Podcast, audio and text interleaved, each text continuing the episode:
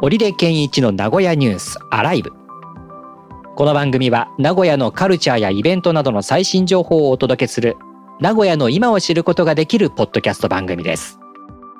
名古屋でサッカー J リーグやバスケットボール B リーグなどのスポーツ実況やニュースのナレーションなどをしている織出健一です。番組へのご感想、お便りは番組ホームページのメールフォーム、またはツイッターへハッシュタグカタカナでニュースアライブとつけて投稿してください。お待ちしております。今日の話題はこちら。24年ぶりの長良川開催、 J1 名古屋愛知県外でのホーム最終戦を初めて実施へ。 J1 リーグの名古屋グランパス、2023年10月27日の31節サガン鳥栖戦、そして12月3日の34節柏レイソル戦、この2試合をトヨタスタジアムではなく岐阜メモリアルセンター長良川競技場で開催すると発表しました。1999年以来24年ぶりに名古屋が長良川でホームゲームを開催するということになります。なぜ愛知を出て岐阜の長良川かと言いますと、2023年の11月に愛知県岐阜県で開催予定になります FIA 世界ラリー選手権 WRC ですね。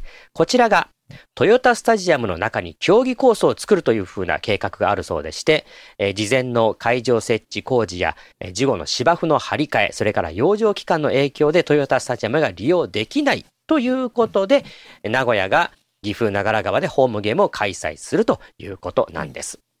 34節柏戦はこれ最終戦なんですね。2023シーズンの。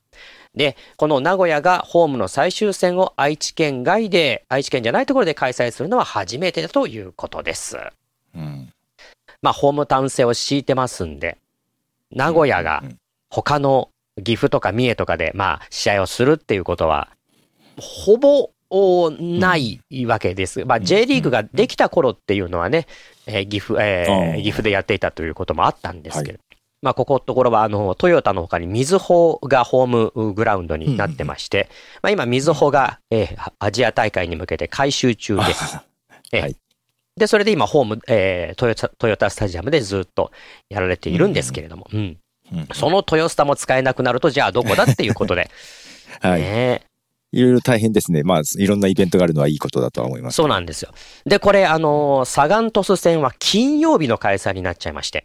もともと発表されていた内容では、土曜日か日曜日っていうようなリリースだったんですけれども、この長良川で長良川でやるよっていうリリースが出たと同時に、土曜日か日曜日にやるつもり、やるっていうふうにお知らせしましたが、すいません、金曜日の開催ですっていうことになりました。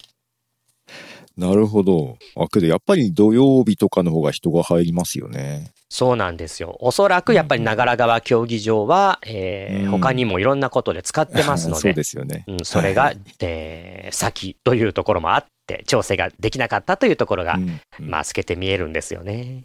結構苦し紛れかもしれませんけども、岐阜の方はちょっといい機会かもしれないですね。岐阜に住んでいる名古屋サポーターの人たちっていうのは近くなるからいいわけですけれども、アクセスについてはちょっとどうしようかなっていうね。長良川競技場なんでね。私長良川競技場行ったことないんですけども、結構行きにくいんですか？岐阜駅から、どうだ？歩くんだったらもう相当の覚悟が必要な感じ。覚悟が必要ですよね。なるほど。下手すら1時間ちょっとかかんじゃないかなっていうくらい。歩いてですか？と思います。そうか。そうか、岐阜城。川の向こうだったと思うので。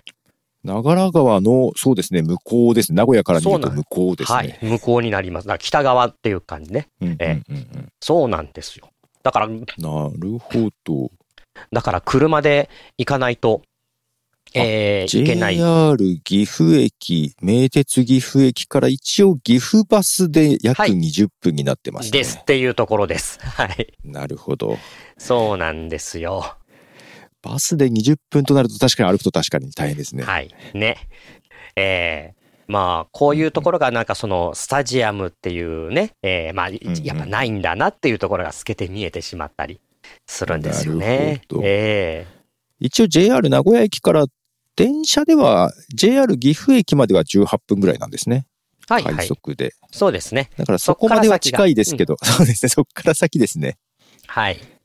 果たしてこれ金曜日ですからね、夜開催になりますんでね、うんうんうん、多分19時ぐらいの開催だったかな、まだ、うんうんうん、時間はちょっと忘れちゃったんですけれども、うんうん、そうするとね、終わりの時間、バスの終バスあんの、うん、みたいなこともいろいろと出てくるわけでして、そうですね、特に帰りが混み合うとは思うので、ね、そうです、はい。行かれる方は気をつけていただいて、余裕を持ってと言ってもあれですけど、ね、平日なんでね、仕事終わって駆けつけてっていう方が多いでしょうし、はいうんうんうん、周辺の駐車場なんていうのもめちゃくちゃ混むかもしれませんからね。車ではそうだな、あんまり行かない方がいいのかな。本当はね、ただ帰りの、うん、アクセスはどうなるんだろうっていうところを考えると、うんうんうん、ちょっとどうなっていくのかなっていうところなんですが、うんうん、まあでもこの理由がね、豊洲田の中に自動車走らせようっていうね、そういうことですよね。そういうことなんですよ。すごいですね。ね、車のラリーですか、自動車レースですよね。過酷な道を走っていくみたいな、ああいったコースの一環でトヨタスタジアムの、中ビューって走る、うん。それもどんなコースを走るのか気になりますけどね。すごいみたいですよ。芝を剥がして、うん、アスファルト舗装をして、はい、その上を走らせるっていう。うん、大事ですね、なかなか。はい。で、終わったらアスファルト剥がして、芝植えて、うん、まあ当然植えただけじゃダメなんで、養生しなきゃいけないっていうね。はいはいはい、うん。へえ、すごいですね。それもまたすごい。それが11月ですか。なるほど。そうなんですよ。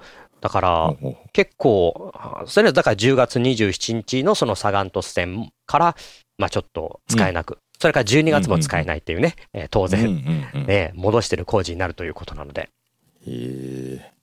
まあ、でもなんかこういうスポーツのイベントで使われるっていうところも、あんまり今までこう、なかったような、使われ方ですもんね。うん。うんうん。でもこう世界的なスポーツで使われるっていう。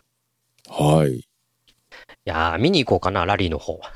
あ、ラリーでもそうか。ねえ。うん、面白そうですよね。